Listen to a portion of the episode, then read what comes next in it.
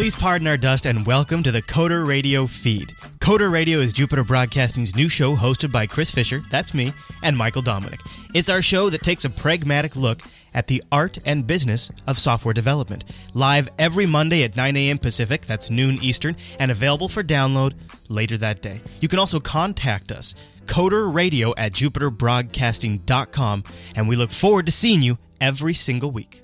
Okay, no, we haven't traveled back in time. I'm Wes, and I've, of course, joined with Mike.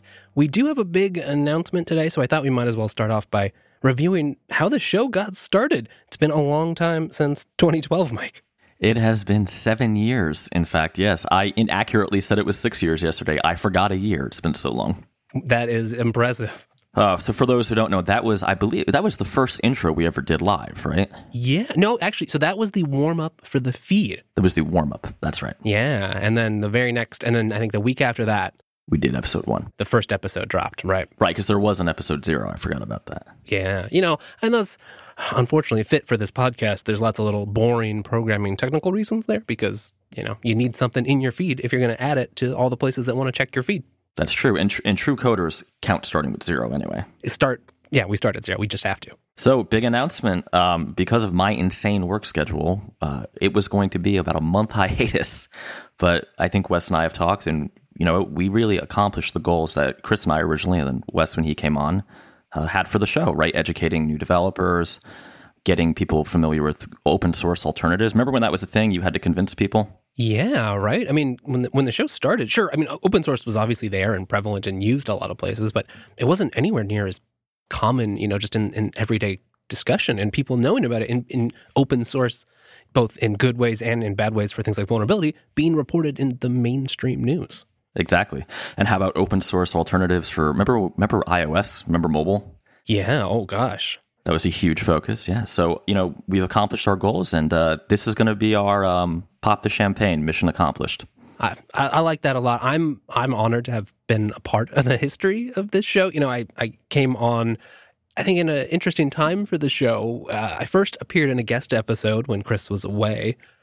Of course, we talked about Clojure because, I mean, you know, what else was going to happen? And then I joined on a more permanent basis just at the beginning of this year. I think that just shows, too, I was looking back at the history, reviewing some of the tags and all the things that we've, you know, that have been covered over the years. And it really does show what has happened. We've been talking about serverless and functional programming and DevOps and automation, and all of those things have just come to the forefront in the past 7 years. This is some ancient history here, but remember all the Android compatibility Google Play services segments we used to have? Oh my gosh, that's crazy. Oh, those were the days. So I thought maybe just, you know, we could review a few old clips from the archive and revel in the glory that is Coder Radio. Oh, I sense some Swift coming. Well, yeah, in a minute. Let's warm up, though. Let's warm up with your very first feedback answer. Because, you know what, honestly, one of the things I've loved about doing the show is we get great audience engagement. And, that's why we're here at all, right, is because we have there's an awesome audience who we love to converse with. And part of the way that happens is, you know, sending feedback to us. So here's your advice to the very first Coder Radio feedback. All right, why don't we do our first feedback I see you have here. I'll let you take it. Sure. So first off, thank you all for your emails. There were quite a lot of them, and many of them were rather lengthy. Yeah. So for the sake of time, I've boiled them down into the 3 most common either requests or topics. The first one is from someone named Brett, and a few others echoed the same thing. For a beginner looking to get employment, what would be the best programming language / platform to study? Mm. Now, I totally understand why this is a question that might concern you greatly.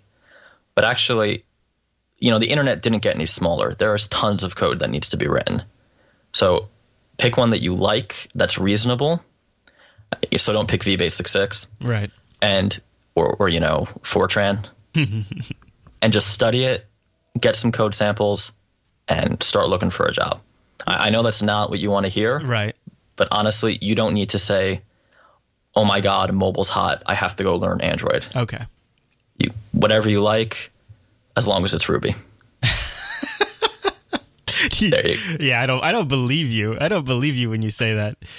What about like how do you know? How would you say you could get a good feel if something's dying off? Like, okay, well, so maybe there's some languages that are sort of at the end of their usefulness, but people are still kind of current in them. Like they're still semi-popular, but you could tell 5 years down the road they're kind of going to be diminished. So dying off is actually probably not a good way to put it. It's not like an old version of Ubuntu that no one's going to run. Right. Fortran, as someone in the chat is pointing out, and the older languages do still get used. Right, true. But they're used in settings that a junior level programmer wouldn't be in. Academics, very high level banking type things. Uh-huh. If you're a junior person, I would go with something higher level and more modern. Okay. All right, that makes sense. And it also, it depends on your area. So I know in the New York area, Ruby is huge. Mm. Mm-hmm. Mobile's huge. Java's huge. Actually, you know what? Just learn anything you like and go for it.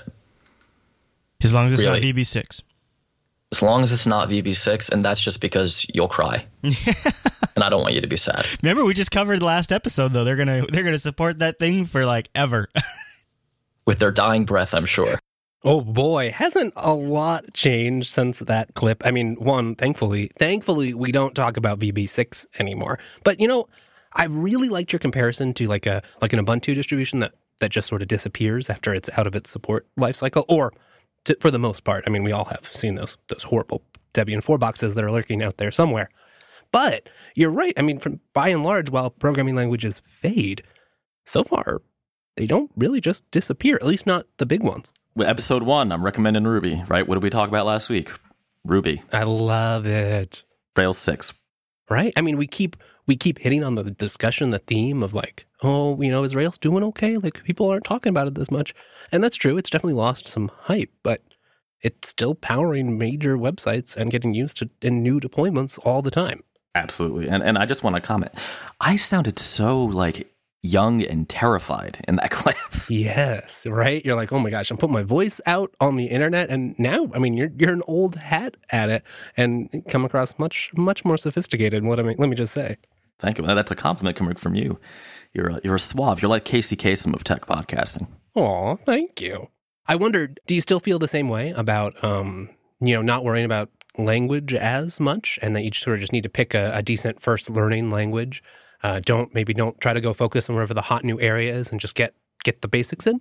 Yeah, I do. I mean, I think one of the interesting things about looking back 7 years ago is we have covered a lot of the fads, right?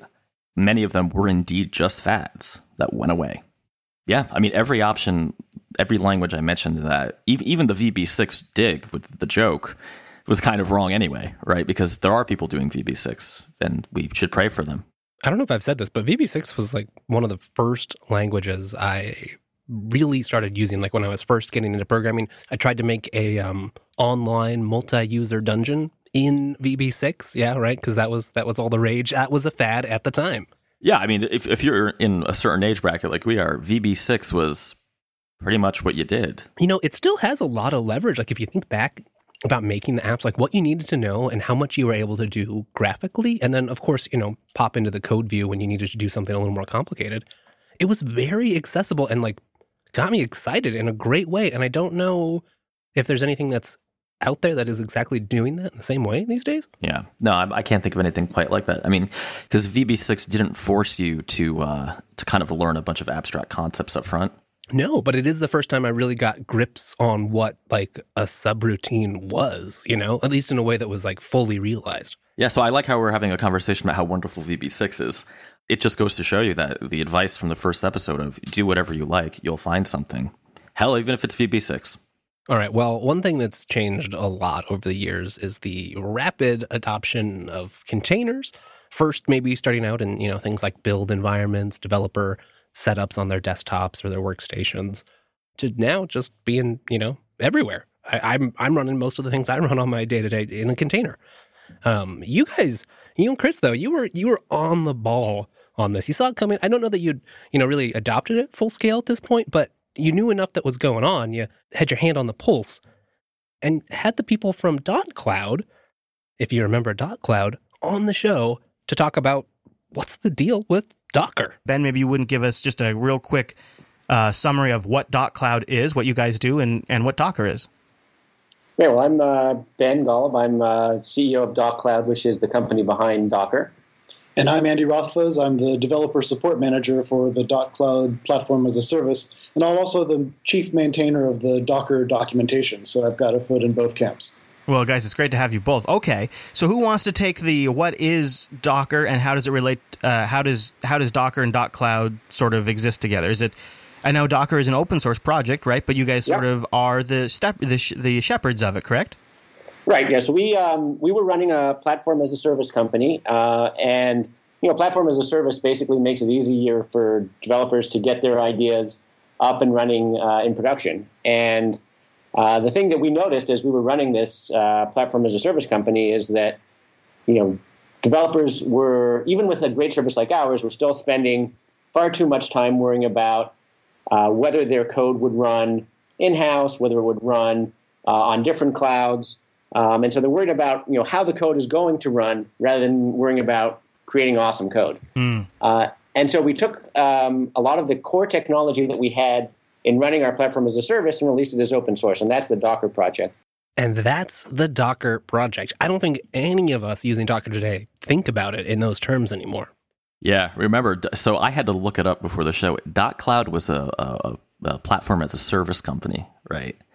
They basically, and they of course created Docker, and they kind of backed into being what's now I think it's called Docker Inc. or Docker Corp. Right. That was just a lucky call, because my thinking was we should have these guys on because deployment is terrible, right? I only saw it in a very narrow view of like you have to learn all these different tools, and depending on what you're deploying, your deployment tools are going to be different. Right. Capistrano, anyone? Capistrano, right? You could be doing Ansible, right? There's a million different things. If you're in the Microsoft world at the time, you were probably doing Team Foundation Server and the TVS deployment. Right. Oh, man. Yeah, of course. And I wasn't even using it yet, right? Because it was so, new that you could have a standard container, which we throw that word around so much. But this was really a new concept. Right. I mean, if you were really hip, you'd been using Solaris or maybe one of the BSDs and you had a concept of something like this, Like jails. Right. Or maybe you come from the old mainframe days. But for the, the most people out there in writing enterprise software, this just wasn't a thing you had access to. It was either VM set up for you, or maybe you're still on bare metal. Yeah, maybe you're just, people used to rsync their code up to the server, right? Like crazy things have happened. Yes. But I don't know. Wes, I wonder what you think listening to that. Did you ever think it would grow into what it's become with like Kubernetes and Dokku and all those other kind of things built on containers? I was... Well, I get excited about new software things fairly easily. I think that's probably obvious. So it's no surprise that I was pretty interested in it. I am impressed to the extent that it has managed to penetrate so far. I think the combination of the advancement of DevOps principles probably helped, because honestly, I kind of saw a lot of older school sysadmins who didn't need that, or didn't think they needed it, didn't see the advantages, saw it as being a big sell to the developers and not a clear sell to them. And to some extent, that can be true today, depending on the environment. But the value of standardization, and I think the thing that first stood out to me is I was prototype using it, for my own local development. And this is still something I enjoyed today. To get your Docker working, you can build it in a more interactive way, but that's mostly discouraged. So you have to go figure out how to make your app run, right? I know that it takes 268 megabytes of Ubuntu dependencies to go get the Ruby environment up that I needed with all the, the build essential stuff so that it could actually go and compile native modules, because for some reason I have to install Nokogiri. Because Nokogiri does everything. Once you get it set up, it works, right? And it's all documented. You can see the packages that are required. You can see any of the steps to facilitate getting that container up and running and working with the code. So once that's done, you can go back and focus on what you're actually doing, which is probably writing an application to serve your customers. Yeah, I remember in the early days of, because containers were really just Docker, right? And I know BSD people will be like, we have jails. But I remember long conversations with clients trying to explain the difference between a container and a VM, right? Because at the time, a VM was like the most analogous thing, and container was just not a word you used. No, certainly not. And it didn't make much sense, even though in some ways maybe it's the simpler idea, simpler primitive, I don't know. I'm curious, there's a couple other times in the show that we've touched on containers, well, more than a few. one of the earlier ones. I don't have a clip, unfortunately, but it was an episode where you started talking about how you started adopting containers in some of your like build pipelines and test workflows. And I'm curious to what extent you find containers used, you know, in your practice today. I mean, I will say I use it less than I used to, but it's been a long time. But for certain types of environments where it's just picky and I want to make sure it's quick for me to, you know, literally pull down the environment I want, I will create like a Docker container that I can pull out of either Docker Hub or a private registry. Sure. I almost feel like that use has almost been completely superseded, and I know it's not a perfect analogy, but by things like Flatpaks or the name is Snaps. I mean Snaps. Right. At least for things on the desktop. I don't know. Yeah, for desktop, like tooling and stuff like that. For the server, I still pretty heavily use Dokku, which is a open source implementation of the Heroku deployment API. I think Heroku now has more stuff that Dokku doesn't clone. Right. But the idea is you don't have to pay Heroku's, you know, somewhat inflated costs, right? I see. Right. So you can manage it. Do more of the management yourself, but still get a lot of the same sort of workflow that you expect from something like Heroku. Yeah, and that's all Docker under the hood. So if you go into it, if you do like it's Dokku enter the name of the application, all it gives you is Docker containers. That I still commonly use, but you know, other than that, I've kind of backed off. I think we had a little bit of a container fever, let's say. Oh my gosh, I got to containerize everything. Right. I think we actually had an episode called Containerize All the Things, right? Like, yeah, I think you're right about that. You know, it's interesting. Dokku on their GitHub describes themselves as a Docker-powered platform as a service that helps you build and manage the lifecycle of applications. So it's funny that that's almost exactly the use case that Docker started for, and it's, you know, it's still fulfilling that need today, just no longer under dotCloud. All right, well, you mentioned it at the top of the show, Mike, and we really couldn't do this episode if we didn't talk about this, and it's kind of the language elephant in the room.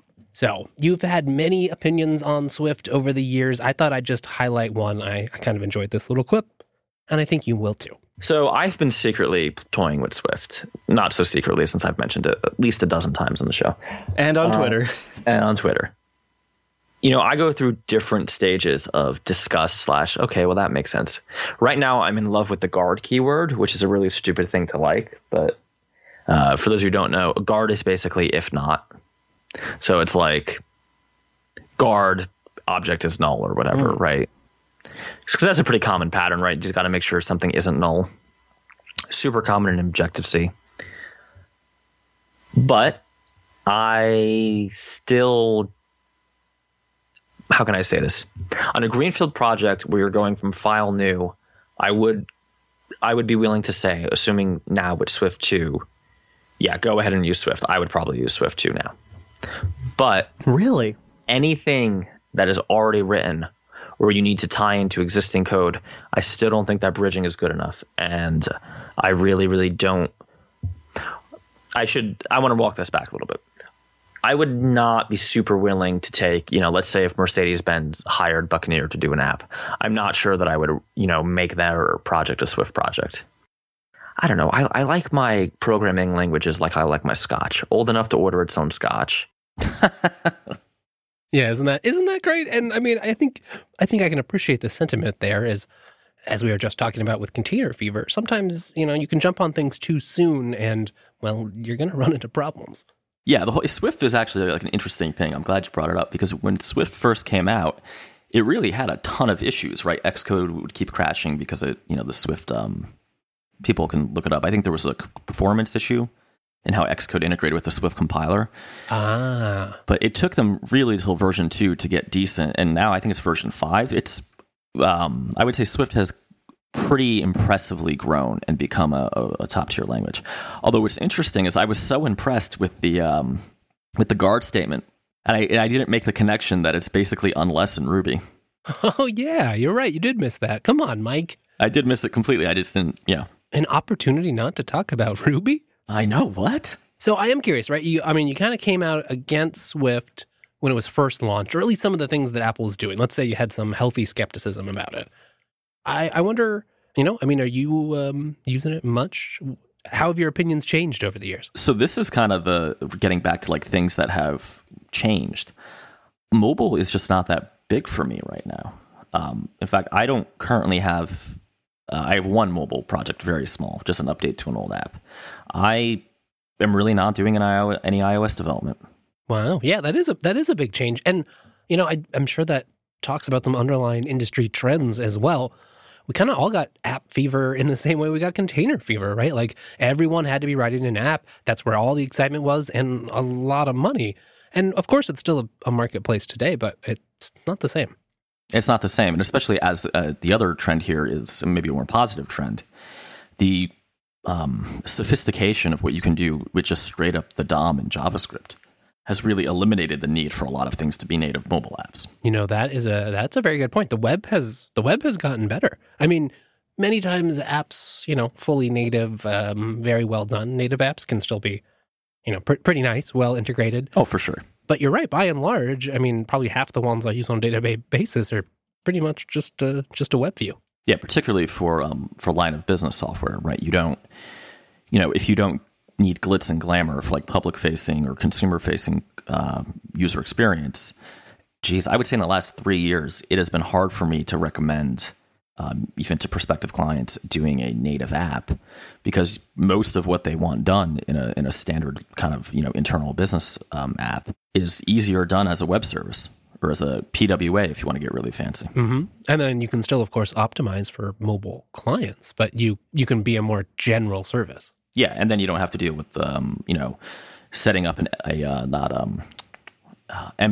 See, even the mobile stuff's starting to fade, yeah, and doing like enterprise certificates. Which, that's a whole other thing. Yeah, how many hours did I talk about how horrible code signing was? Oh my, yes. And, you know, having to have special machines set aside just for doing Apple build pipelines. Yep. What a mess. It was, if you lost I remember the Android certificates, the publication ones, if you lost the certificate file, you had to delete your app off the store to replace it.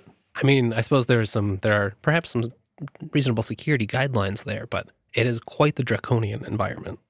You know, I'm also curious, Mike, one thing we've spent a decent amount of time talking about, but haven't talked about yet today is the .NET platform, right? I mean, in your tenure, you've seen that platform open up. You've seen it advance, get faster. I mean, just earlier this week, we were talking about some stories about some neat ways to do, you know, like fast native code running from .NET. Are you using that more? I know you've recently been talking F# like nobody's business. I have seen some disturbing things done with old .NET and Access, and I'm very aggressively trying to move those people to .NET Core. I think the whole Microsoft, even taking it outside of .NET trend, over the time we've done the show has been one of the things that has surprised me the most. Microsoft loves Linux, Mike, don't you know? They're an open source development company. In 2012, if you told me that, I would have said, all right, well, he's crazy, right? Like that is not happening. And now, I mean, they're on the Linux Foundation board, aren't they? Yeah, I mean, they're all over the place. Yeah, they have their own Linux distribution, maybe several in some views. How about like Windows subsystem for Linux? A Linux kernel in Windows 10? Mm-hmm. They've been, you know, made contributions to the kernel to help it run better on their cloud, which is also mostly runs Linux. It's it kind of plays back into, you know, we at the top of the show, we're talking about how you had to remind people about open source at the start. And these days, I mean, you don't, right? Open source is now something that you'll see in like formal business reports. Yeah, I think a really like succinct way to think about that is when we started the show, most of business executives you would deal with you'd have to justify using this, you know, crazy open source project. Now you have to justify doing anything proprietary. Yeah, right. Why do we need to buy this library? I mean, isn't there like an open source project we can use? Right. Like in that, like just the concept of buying a library is even to me is like, no. It's come a long way now. I don't know. So what do you see the trend forward for in terms of Microsoft and open source? It's a good question. I'm not quite sure where we're going to go from the inflection point we're at now is. We've seen, you know, the large rise of services. So it's not like the proprietary aspect has gone away.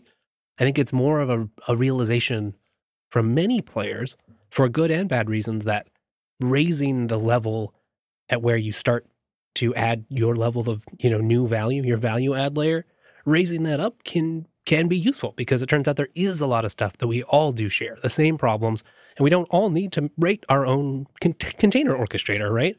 So we can share more of the things and get along. But we have also seen a shift from, you know, the reliance on doing this yourself, piecing together open source tools, to now that's mostly done by, you know, big corporations who've abstracted that and presented it to you as a proprietary service. Yes, it's still powered by open source, and open source is doing well. I don't know that we've fully reckoned with that, and I'm not sure if that's going to change anytime soon. In a way, there is like a lot of influence, I think, of bigger corporations on open source than at least I ever thought there would be, right? But it's not necessarily bad, right? Because your Microsofts, your Red Hats, so I guess it's now IBM. You know, the big companies, frankly, fund a lot of this work that desperately needs to be done, right? Yes, absolutely. And yeah, there's no question that we're still, you know, we're still benefiting from that. I think it's at this point it's almost like a cultural value, and now that we're more aware of it, just making more decisions about where we draw those lines and to keep talking about it. Exactly. Yeah, it's like my favorite project, GNUstep. Oh boy, which is the object. Remember that? Yes, I do. My biggest achievement on the show, the thing I'm proudest of, is getting you to use GNUstep. You know, honestly, it was a lot of fun, and that's something I'm going to remember very fondly. Really, us trying a whole bunch of languages, that has been great, and I kind of just want to keep doing it in my spare time, you know? From time to time, just picking things up, just keeping that pace going. Yeah, I might too. I got to say, even when we're trying things like GNUstep, it makes you think more, it opens your mind, and it keeps you, you know, mentally flexible, and that's a huge benefit. Yeah, absolutely. I mean, just looking at Clojure was like mind-bending for me, but in a good way, right? So. Yeah, exactly. Even if you're not going to like switch to that or whatever, right? You just start thinking about things in a different way. You practice using your brain and working through a problem in another way, and that can only be a good thing.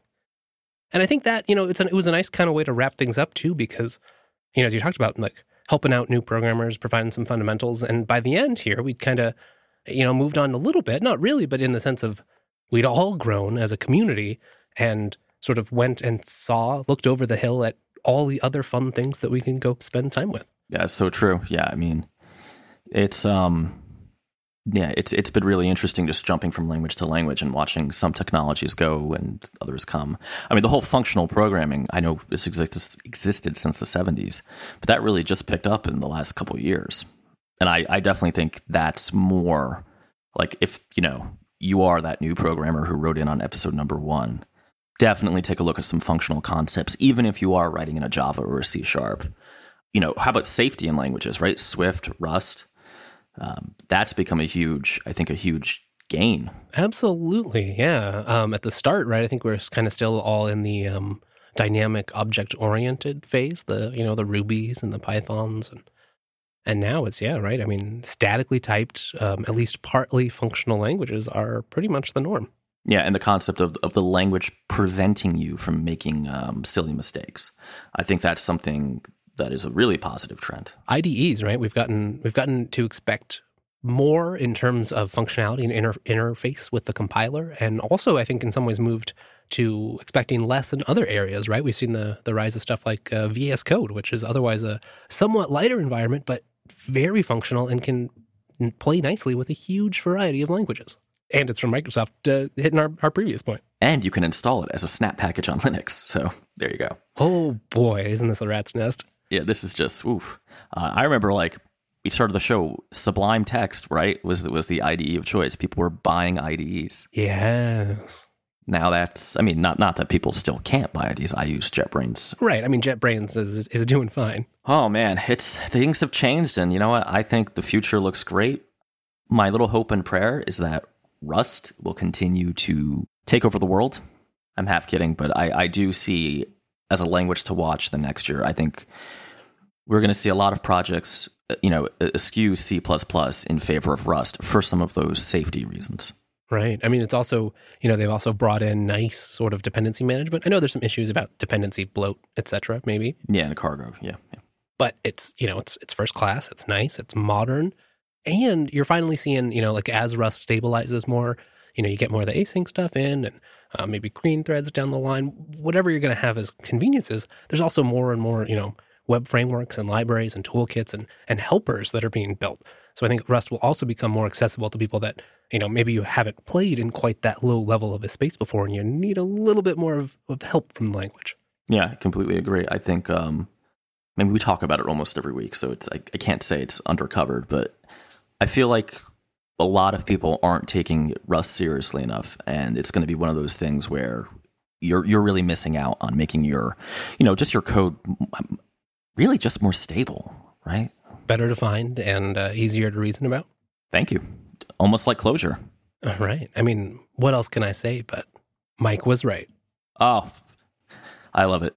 So, what's next for Wes? I know you're rocking all the Linux stuff. Yeah, you know, I mean, JB's up to, we're doing all kinds of stuff. So, if you listeners out there have not yet checked out linuxheadlines.show, where we're now doing a weekday, every weekday, 3 minutes or less, all the Linux headlines you need to know about for the day, you know? No longer do you need to go out and trawl through all the various feeds out there. Don't worry, we've done it for you in a tight little package. So you know, I'm not supposed to play favorites, but you know, now I can.